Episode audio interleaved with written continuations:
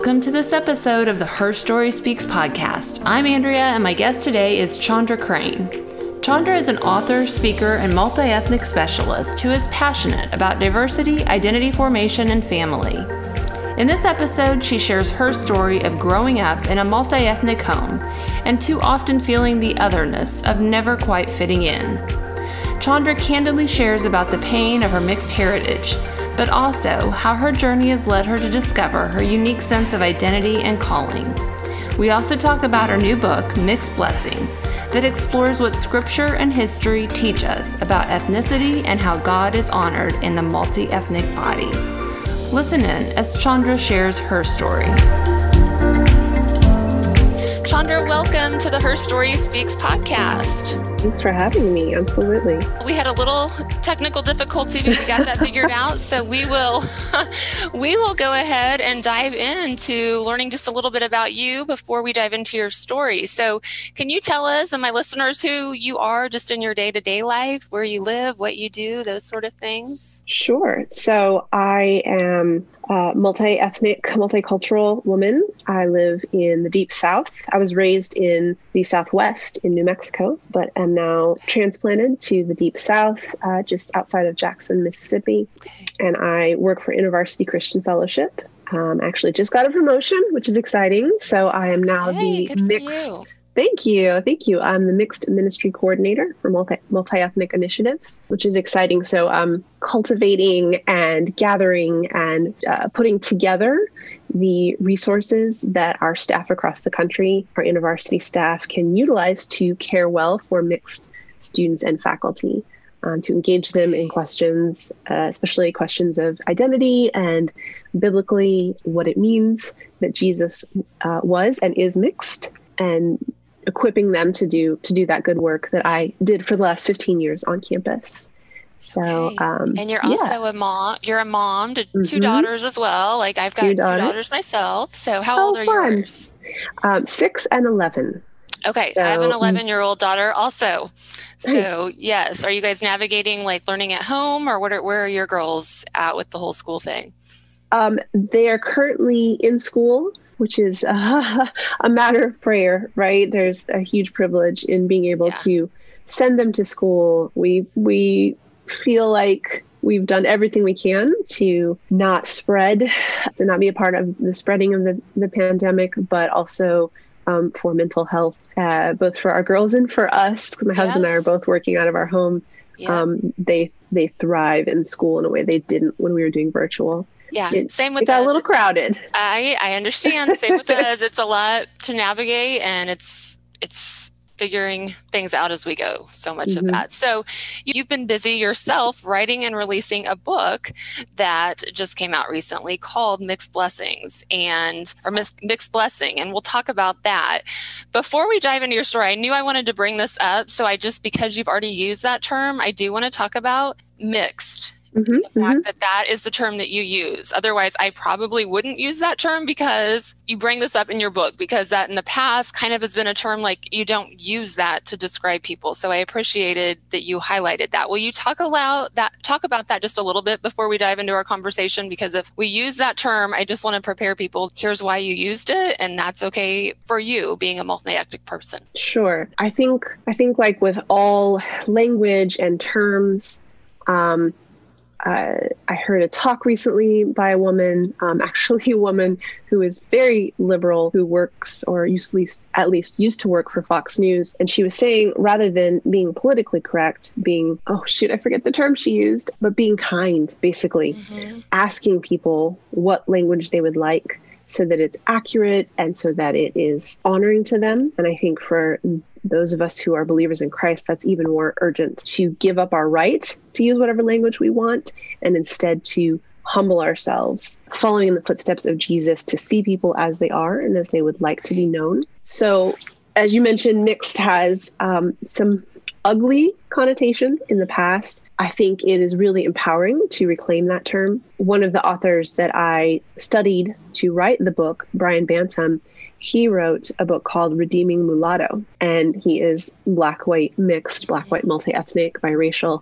And in it, he said that for him, redeeming it was an act of power. mm-hmm. uh, an act of of dignity, an act of saying, um, "I get to take something yeah. and and see what those who intended for evil, God has intended for good." So I really love digging into that that work of redeeming the the term mixed. That doesn't mean everyone likes it uh, or uses it who is multi ethnic in the same way that some folks prefer, um, who are of the African diaspora, prefer African American, some prefer Black. Right. Um, some of us who are multi ethnic just prefer to use that term, which I think is is part of the journey, right? right? Figuring out what a person would like to be called and how they would like to be seen. But for me, I love the ambiguity and the liminal uh, aspect of it that it is fluid and it is something that I can embrace and say, I am a mixture of certain things. I am not just a math equation. I am not easily defined mm-hmm. or pigeonholed or pegged. And so for me, it is, it has been a really powerful thing just in the writing of the book to really lean into the, the word mixed but like I said, for some people, that's just not where they w- want or what they're headed into and and that is part of the honor of being part of a very diverse community right. is saying they get to choose how they would like to be seen and referred to Okay, thank you for clarifying that and explaining to listeners because I think that's really important. Um, excuse me, your book is just so important. And thank you. We'll dive, I mean, we'll talk more specifically about your book towards the end because you do share some of your story in that, which we'll dive into. But I just want listeners to know that your book is just not, is not just geared towards people that are multi ethnic or mixed. It is for people that are white too to, to understand like I, I feel like before i read your book i was just so oblivious to so many of the dichotomies and tension mm-hmm. that multi-ethnic people face i am almost embarrassed to say i just thought well that is just so cool that they have that in their lineage and that they can explore so many parts of their ethnicity and i just never took into account the struggle with that. So I think, like all stories, it gives us just a glimpse into what other people are facing and empathy and a greater understanding. So I thank you sure. for that and for the Absolutely.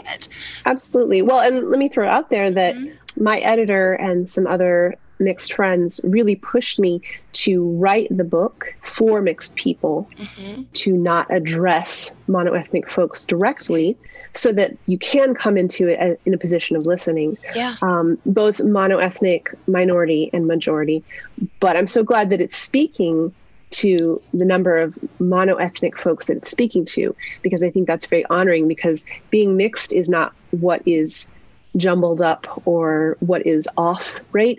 It's trying to navigate a monoethnic world. So right. I think that means a lot to us to be seen and for someone to come and humbly sit and listen um, is part of its power to tell yeah. those stories.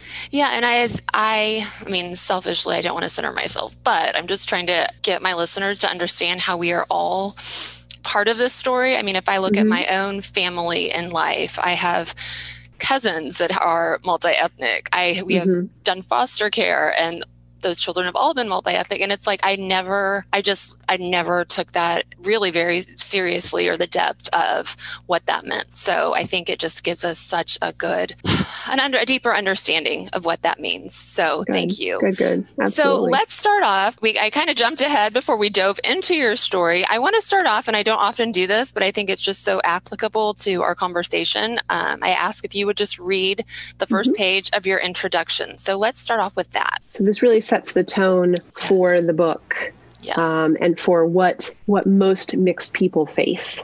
So, what are you? So, what are you exactly? I'm asked that often. When people see my dark black and curly hair, my somewhat almond shaped eyes, my pale skin with a yellow undertone, and yet freckles, they wonder. They can't place my ethnicity in a box, so they feel unsettled, maybe even threatened. Depending on my mood, I choose one of a few answers. If I'm feeling sarcastic, I'm human, thanks, and you. Or if I'm feeling cryptic, exotic, obviously. If I'm feeling sarcastic and preachy, me, I'm part of the Colossians 3:12 beloved community, part of God's people that he loves from the center of his being. I've also learned to play dumb, answering with my own question. Oh, how do you mean? Are you asking about my Myers Briggs personality profile or maybe my Enneagram? Obviously, they aren't. But hoping they'll actually hear themselves, I like to make people say it. No, what ethnicity are you? Where are you from? Why do you look so different? What ethnicity am I indeed?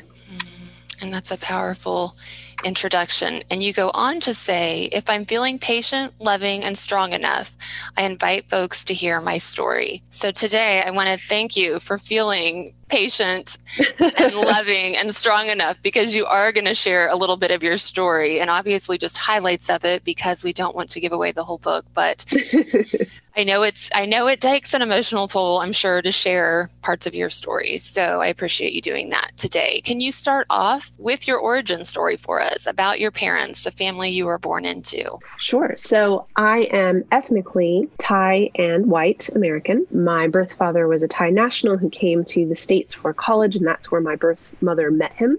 Things didn't work out between them, so it was just the two of us, my mom and I, for the first five years, which I just can't give enough honor to single parents. Right. Um, and the task that I see that I can't even imagine. But then she remarried when I was five, okay. and she remarried a black man, and he became my father. He adopted me. He's the only father I ever knew.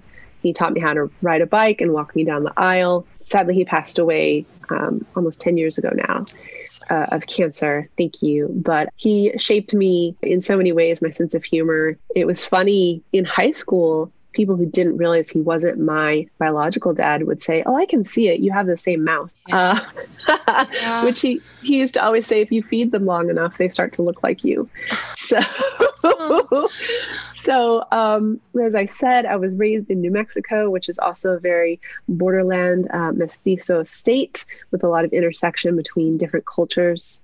And so I grew up on the one hand with being mixed as a norm but on the other hand being keenly aware that it's still there still was something of a disconnect between my family and my upbringing and what I saw around me. Yeah, I mean that's so interesting because for the first 5 years of your life you're just raised by your white mother mm-hmm. and you don't look mm-hmm. like her. Do you remember noticing at a young age like I don't look exactly like my mom or did that even cross your radar or mind in that first 5 years? Oh, well, I don't remember the first five years very clearly, but absolutely very, very aware from an early age because I looked um, full Asian, whatever that means. Um, so, yeah, I didn't look like her at all. And I do remember as a kid um, people just not knowing what to do with the two of us, much less the three of us. Sure. Because sure. I look so different. Do you have a memory, like the earliest of like realizing ethnicity and that this is not like the majority family that I'm living in here and kind of how you started sorting that out and realizing it? I don't know that I have a distinct one single memory, but I have a series of snapshots yeah. of just being out in public with my parents. Um, of being at school and being asked if I knew Kung Fu, of looking at myself in the mirror and just wondering what, not what was different, but what the difference meant, what the significance yeah. of it was, and not really having an answer at that point. Sure but just thinking, why am I different? What does it mean that I'm different? Do I want to be different? Which the answer usually came back no, at least until high school. Just wishing, interestingly, not wishing that I looked different, but just wishing that I fit in yeah. somehow yeah. in a way that I didn't. Yeah.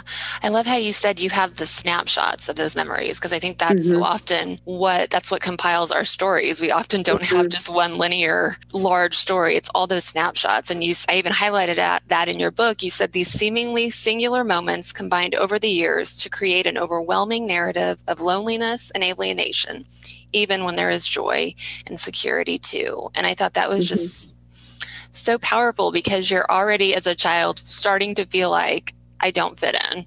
Mm-hmm, I don't mm-hmm. fit neatly in a box and you're feeling alienated. And you talk about like being asked that question in grade school what are you? Mm-hmm. Like you said in the opening. And then you say by middle school, the question was painful, not just confusing. So, can you take us back to middle school time of when you really do start to feel that pain and that tension? So, middle school, demographically, especially in the United States, is when the developing brain of a child really starts to notice yeah. the haves and have nots, the ins and the outs, the ways in which they are different. um, in the ways in which they want to be accepted and be the same. So middle school was definitely a turning point of not uh, of not feeling like even with the friends I had that I could really connect with them at a certain level. Um, it was also a time of thinking, what can I do to fit in? How can I assimilate? In what ways can I, despite my appearance, prove my belonging? Um, and so, you know, the, the, in that sense, the normal aspects of wanting to dress a certain way, wanting to um, act a certain way, wanting to be able to interact with my peers, which I was somewhat successful. Yeah. Um, because, you know, I was growing up in a bicultural home, but we were still in small town America. So right. I watched right. all the, the TV shows and I, you know, consumed all of the the preteen uh, fashion aspects. I definitely, whoo, I mean, I I had the hammer pants and the stacked neon socks uh, and yeah, and all of that. Yeah, for sure. But like you said, I mean, we both have 11 year old daughters, and that is a mm-hmm. hard time anyway. If you like are the majority culture, it's hard. So having that extra layer of feeling like you don't fit in, I can't imagine how hard that must be. Mm-hmm or how, how hard that was for you. Did you you talk in your book about shifting identity and code switching? Do you feel like at mm-hmm. that time that started to come into play for you? Maybe we should for people that don't know, will you explain what code switching is? Sure, sure. So code switching as it's related to ethnicity is adjusting one's behavior, appearance, uh, language to fit in with a certain group of people. So it's normally it's normally talked about in terms of very different cultures from majority culture. So black folks over enunciating their speech patterns or and then you know from a stereotypical black home or asian folks from a stereotypical asian home choosing and wanting to not bring a different type of food for their school lunch Right. Right. And so there's actually a lot of people look at code switching as a negative, but there's actually, I think, a positive to it because in reality, everyone code switches. You know, we, we speak differently when we're in a more formal setting than when we're at home. We wear different things. Um, nobody's wearing in a in a world where you can go to the gym. No one's wearing a ball gown to the gym. Right. And so I think there's a certain aspect of it that is actually valuable and helpful. And we look at Paul, who wanted to be all things to all people and was willing to make certain concessions, right? But I think the problem comes when it is forced either from the person who's doing the code switching or from the dominant culture that they're trying right. to assimilate into, and also when it is something that is seen as inauthentic. The thing with being mixed and growing up in a multicultural home is that's that becomes a very automatic thing. Do that on a regular basis in a way that a lot of monoethnic folks may not have to. And so it becomes just how you live and how you operate to make it make sense in the world. Right. And you you're living with a white mom, a black dad, and then but you're you have the Thai identity too. Mm-hmm, so that's mm-hmm. a lot to make sense of and to figure mm-hmm. out. And so how did you find yourself surviving and coping during that time as you made sense of it? Was it your faith that came into play? I'm curious your faith journey and when that realization perhaps came in. I actually didn't become a believer until college. Okay. So it, it wasn't it wasn't a faith journey with Jesus. I did want to be Buddhist okay. uh, at a certain point, especially. So going into high school, that's where I found my people, the drama folks and the speech kids and Yay. the debate folks and the band nerds. Um, and so suddenly being different was desirable, being different was valuable, and standing out was a good thing. So I really thrived in that way in high school. But it wasn't until my sophomore year of college where I became a Christian. And so when I started college, there was definitely a sense of longing to get in touch with my Thai roots. So my mom had lost contact with my family in Thailand when I was a kid. And so I really, I actually didn't reconnect with them until in my 30s. And so in college, there was just this sense of, I don't know what it means to be Thai. And of course, those who have immigrated from Thailand or those who are visiting from Thailand statistically are just a smaller group than other parts of the Asian diaspora. And so there just wasn't much access I had to what does it mean to be Thai? How does that look? How can I explore that? So I wanted to to look into more Buddhist culture, um, but Jesus had other plans.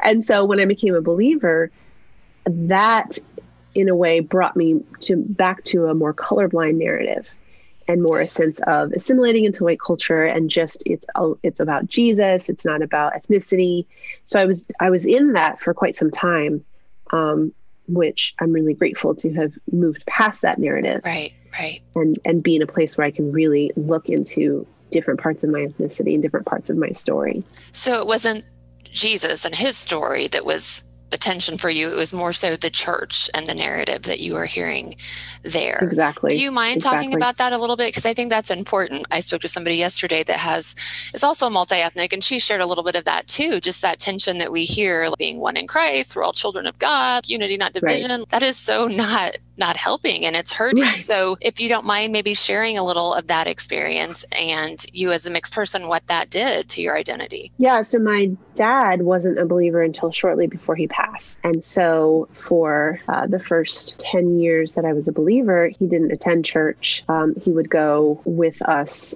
on a holiday maybe. And then once I got married and moved away, when we went back to visit, he would come with us to church um, when we visited and he would attend church with us when he came to visit us in Atlanta and in, in Mississippi but he wasn't a believer. And so that meant that the white evangelical spaces I was in, it was fairly easy to assimilate because there just weren't any other folks who were different. And by then I had started to, my features had started to change, and I very much wanted to be a part of white evangelical culture. So in some ways, it was easy to not know what I was missing. The church was a place where the, the church that I was baptized, my first church home, was very gracious and very loving. And and, and even had a lot of patience with other parts of me that were rough around the edges coming coming into faith at a later time. I had i had quite a mouth on me.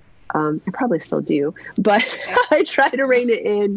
Yeah i'd come out of a very much party lifestyle. And so there was a lot of room for growth but ethnicity just wasn't discussed. It was completely a separate category. There was no room for it. There was not even an acknowledgement of that's something we don't talk about. It just wasn't something we talked about. And so I didn't realize how much that was an issue until I finally came to a multi ethnic church about 10 years ago when we moved to Mississippi and started to realize, oh, oh, that's that's what I've been missing all along. And is that the point because you do such a beautiful job in your book of talking about Jesus being multi-ethnic. Mm-hmm. And so mm-hmm. and so many women especially of the Bible being multi-ethnic and how you saw that overlapping with your story. Is that when you started realizing and loving that part of your story more? It it was a little before that when I first read a book called Check All That Apply by Sundee okay. Frazier, that that was the first time I had heard that Jesus was mixed and that my story was not just an accident, but actually planned and actually something the Lord yeah. valued uh, that it wouldn't be better if I had a monoethnic story. That blew me away. That was the first time. So that was almost 15 years ago now when I joined staff with InterVarsity. So then I was in Atlanta for about another five years. So there was about a five year time period there where I was asking these questions, interacting with various people, but it wasn't in any way a structural question. It was very much an individual journey until coming into a more multi-ethnic community. So it was it was not a community project. There weren't many resources for me to dig into it um, multi ethnicity wasn't as posh and popular and as sexy as it is now. Mm-hmm. And so there wasn't much chance to explore that as a believer. There were some resources for mixed folks um, from a more secular perspective uh, again whatever that means but there wasn't really just wasn't much for that integration of ethnicity and faith there were two very separate things that i was looking into out of necessity okay and like i said in your book and another reason why i encourage folks to read it is because you do a beautiful job of talking about jesus. And in this white majority america we so often paint jesus as this white man that looks like us. And we mm-hmm. he does not. And mm-hmm. and most of the characters in the bible are not that that way either. Are all are all practically. So i encourage people to look at that part of our biblical story and our white Christian narrative and what we've learned. One story, I'm going to shift gears a little bit because one story in the book I would love for you to tell where I think really hit me of like, gosh, I just never thought of, of that issue that you face where you share where you really felt left out, did not belong, where you were in a group and they ask you just to split mm-hmm. up at the end. Yes, I refer to it as the hallway moment where actually at that same conference where I first read Check All That Apply, we had breakout sessions okay. for different ethnicities, and I was completely kerflummoxed. They dismissed us, and technically, I guess I had a couple different options. I could go with the Asian staff, but that was before I had reconnected with my birth family, and so that just didn't seem practical to me. Right, I, right. I, felt very much like that would be me uh, being an imposter. And there was the white staff, which in the sense of the theology of fundraising, which was what the breakout sessions were about, um, I was raising support in a majority white culture. But there seemed to me to be something significant about just defaulting to that that I didn't feel comfortable with. Um, I wanted, in a lot of ways, to go with the black staff because I knew several of them already and had a camaraderie with them, and my personality is very gregarious and and I just stood there. I didn't know what to do. I literally was standing there looking around, thinking, where do I go? And thankfully, another mixed staff, my dear friend Kylene, um, but at the time I didn't know her, she said, come with me come with me to the asian breakout room you, you do belong here and so i went and it was it was a sweet time everyone was gracious i did not feel like an outsider, either in the way that I didn't fit in or the way in which I presented as mostly white. And so I was an interloper. I felt very much welcome and very much belonging, but I also felt that disconnect still of I was not raised in Asian culture. I do not understand most of it. I'm not an indirect communicator um, or or the, the other stereotypes of Asian culture. I'm, I'm not great with authority or hierarchies. Um, yeah.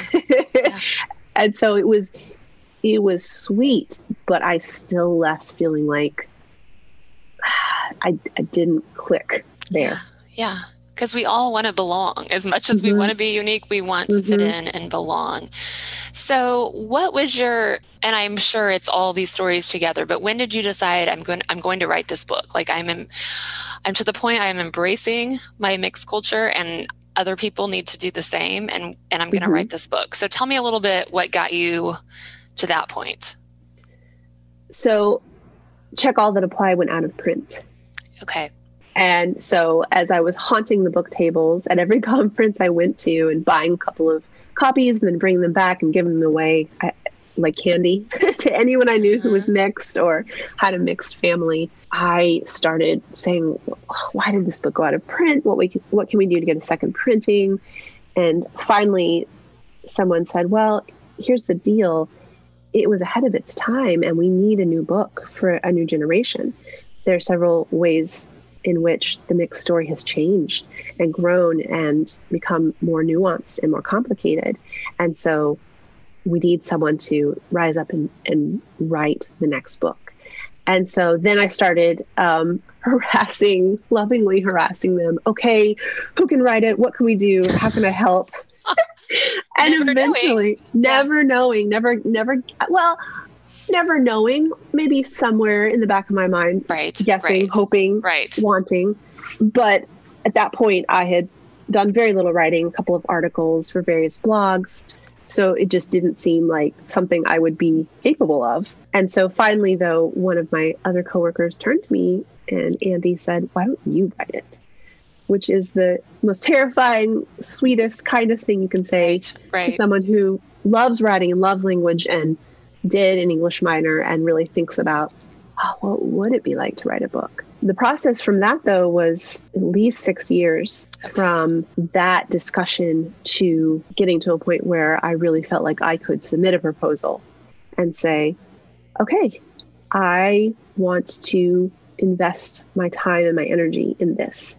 And I feel called to invest my time and energy in this. I actually got to interview Sundee for the book, uh, which was just so precious. And she really blessed me and handed the mantle down and said, mm. I've been praying for the next person. That is wow. you. You are this next generation. Oh, it was amazing. That just gave amazing. me chills. Like that is Absolutely. such a full circles part of the story. Right. Oh, right. Wow. Mm-hmm. Right. Uh, it was hard not to fangirl during our sure. conversation sure. and, and be, you know, keep it, keep cool when I was talking with her. And I, I did gush quite a bit.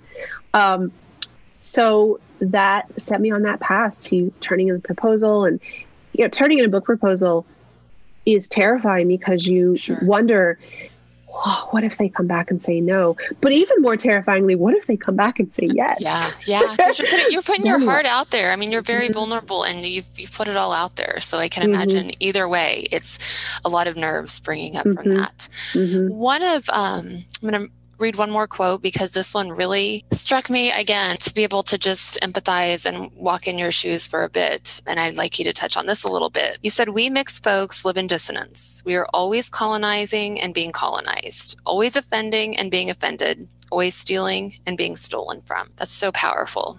Can you talk a mm. little bit about that and that feeling and experience that you've had in your life with both ends? I think there's been a lot of growth in the racial reconciliation community to realizing just how much mixed folk are people of color. It's interesting because I think in some ways there was an assumption in general that of course multi-ethnic folks are people of color, but in at an individual level, especially those of us who present more as majority culture, a sense of this is not a safe space for you and you are not a safe space for us. And so it has really been sweet to watch mixed folks push back on that and watch monocultural minorities really humble themselves. Um, yeah, to have Jemar. I mean, Jemar and I went to seminary together. Oh, our families did. are our families are very close. He's a dear brother. It was still unbelievable to me and so humbling to me to read his forward and for him to say, "I learned. I That's learned from awesome. this sister." Yeah. yeah, it was overwhelming and precious. And I, I'm glad there are so many stories in the book other than mine. I had such a good time interviewing. I think it was 30 people I interviewed. Um, I'm so glad we got to tell our stories together yeah. because then it is not just me because I, it is a community. It right. is a diverse community. Right. So I think it's it's been really precious to be seen more fully by mono ethnic minorities as well as majority culture folks and I think it has it has advanced the conversation of being able to say there is true dissonance and pain and confusion in being mixed yeah. because of how we interact in a monoethnic world. In the same way that other minorities, um, whether it's the disabled and differently abled who are operating in a world full of able people, mm-hmm. um, whether it's queer brothers and sisters who are operating in a society that just assumes everyone right. is heteronormative in a even in a society that assumes certain things about women right and their roles and their capabilities and how they operate and how they want to operate for mixed folks to operate within a monoethnic world is difficult but one of the things that i loved researching and realizing in the writing of the book is how much when monoethnic folks are willing to humble themselves and willing to listen and willing to empower and equip mixed folks, what a joy we have because we have a lot to teach. We have a lot to share. We have a lot of ways that we can grow the community of folks who are striving for racial reconciliation, who are striving for equality, and the church, which that those two should yes. be synonymous. They're not. Right. Right. but but helping to be a part of growing that awareness and that conversation uh, is such a privilege, but it does require people pouring into us to be able to right. pour back into the church. Right. So, as a mother, you're now raising, like we said, two daughters mm-hmm. that are mm-hmm. also now mixed. Mm-hmm. Tell me how, and like you said, your mom did the best she could as a single mom for a while. but now I'm sure you're raising them differently than you were raised. We all mm-hmm. do the best we can. Tell me now how you're raising your girls differently, perhaps, or to embrace that part of them. I'm kind of wanting you, I guess, to speak to other parents that are raising mixed mm-hmm. children. Mm-hmm, mm-hmm. I think one of the powerful things about being a mixed person, raising mixed kids, is I do understand their story. Yeah. Yeah. Uh, a little better, maybe even a lot better, but more I'm more able to understand their story than monoethnic parents, even monoethnic minorities. Um, but that does mean that sometimes I can forget that I don't quite understand their story, that they have a nuanced experience of being mixed. Right. Um, they are, to put it into fractions, which has its pros and cons, they are three quarters white American and a quarter Thai. So I married uh, a white guy with a heart for multi ethnicity. Right. Um, and so for them, they present uh, as white even more than I do. Um, people can usually tell there's something different about them, but they're not sure what it is. They definitely get asked, What are you a lot? There is a freedom, though, in, well, a freedom in Christ, a freedom in them being able to ask themselves, especially now that the oldest is 11, what parts of my heritage do I want to dive into? What parts of my heritage uh, shape me and shape the way the world interacts with me? So we are all trying to learn Thai together. Uh, it is it is going fine for the girls. It's not going spectacularly for me. It's that interesting. Tone, yes, it's a tonal language and it has five tones, so one more than wow. Mandarin. Okay. okay. um, yeah. So yeah, I enjoy music. I'm I'm reasonably musical, but for whatever reason, um, grasping the tones is difficult. But it's interesting to me to see with a Christian upbringing how much more free they are. Ironically, they're not Buddhist, so they can't connect in that way. But I think yeah. they explore a certain freedom to say, because my identity is in Christ, I can explore these different ethnic identities and I'm safe. And it's not something to be frightened of or threatened by or to make me feel like I'm going to lose myself um, because I am grounded and rooted in the mixed Christ. I think that that means a lot to me as a parent to watch them. Um, it does take a lot of openness of mind, even on my part. Um, one of the reasons I included a guide for parents in the back of the book uh-huh, yeah. is is to start those conversations yeah. um, and to ensure that mixed kids have the language and the space to do their own processing. Um, and like you said, no, nobody gets it right. Um, so there's definitely a question of what things am I prioritizing? What things am I hoping? What season of life are we in? Right. But it has been very special to me to see them interact with a multi ethnic community in our church. Uh, I don't know that there, I don't think there are any Thai folks in our church. Um, and in some ways, it's just bi ethnic, it's mostly black and white. But for them to feel comfortable right. saying, oh, there are a lot of people who are different, like me. Right. Right.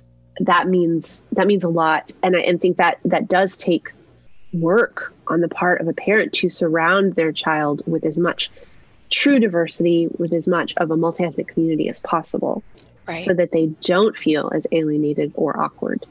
And I would say the same for parents that are majority culture that perhaps sure. have adopted um, from different races or ethnicities that it's work. Like if you want mm-hmm. to at least attempt to do this right, there's not an exact right, but what's best for your kids, it's work mm-hmm. and it's mm-hmm. exposure mm-hmm. and getting um, them involved and exposed. And like you said, you have in the back of your book some great questions for parents, for kids, some resources, all of that. Um, and you have a study guide in the back. I mean, it's really filled with a lot. So I encourage parents, if they are in this arena of raising multi-ethnic kids mixed kids to get the get the book and look at those things and the resources chandra tell us where else you can be found and we will make sure to put those links in your show notes i know we're, we're about out of time so i want to to wrap up here shortly Great, thank you. I love interacting with people on social media. Um, I love hearing stories. I love hearing people's yeah. stories. That yeah. is just one of my favorite parts of of writing the book and um, digging into the social media world. Of course, there's a lot of hustle necessary to be a woman of color publishing um, a book for the first time. So I'm I'm on there. I was exhausted on launch day. Launch day, my thumbs hurt. My kids oh, made sure. fun of me. I am sure. I just oh scrolling so much, but I'm available. Your book just came out 12, Yeah, 15. in- yeah. So it right. wasn't very long ago at all. No, okay. it wasn't. It wasn't very long. So um, I'm available on Twitter at Chandra L Crane, and same handle on Instagram or at Mixed Blessing Book. Okay. And you can visit chandracrane.com and find my link tree, and that has all sorts of links to the articles I've written, um, the, the podcasts I've been able to do. Yes. Um, and so uh, I also have a Facebook page. I I just love seeing people interact not just with me but with each other. That's one of my favorite things is when two people find each other and start to connect over being mixed and I can just encourage them in that conversation and learn from them. So yeah, please come and and Okay. interact and we'll we'll ask these questions together. I love great. that. As someone who also loves stories, I love that you have a passion for that too, and that your book Mhm. shares so many. So we will Mhm. put links to all of that where people can find and connect with you and buy your book. Thank you so much for just sharing today your story and the hard parts of it, and just being vulnerable in what you've talked about. It was an honor. I, I enjoyed it and I appreciate you using your platform to to lift up mixed voices. That means a lot. I'm honored to do it. I really am. So thank you.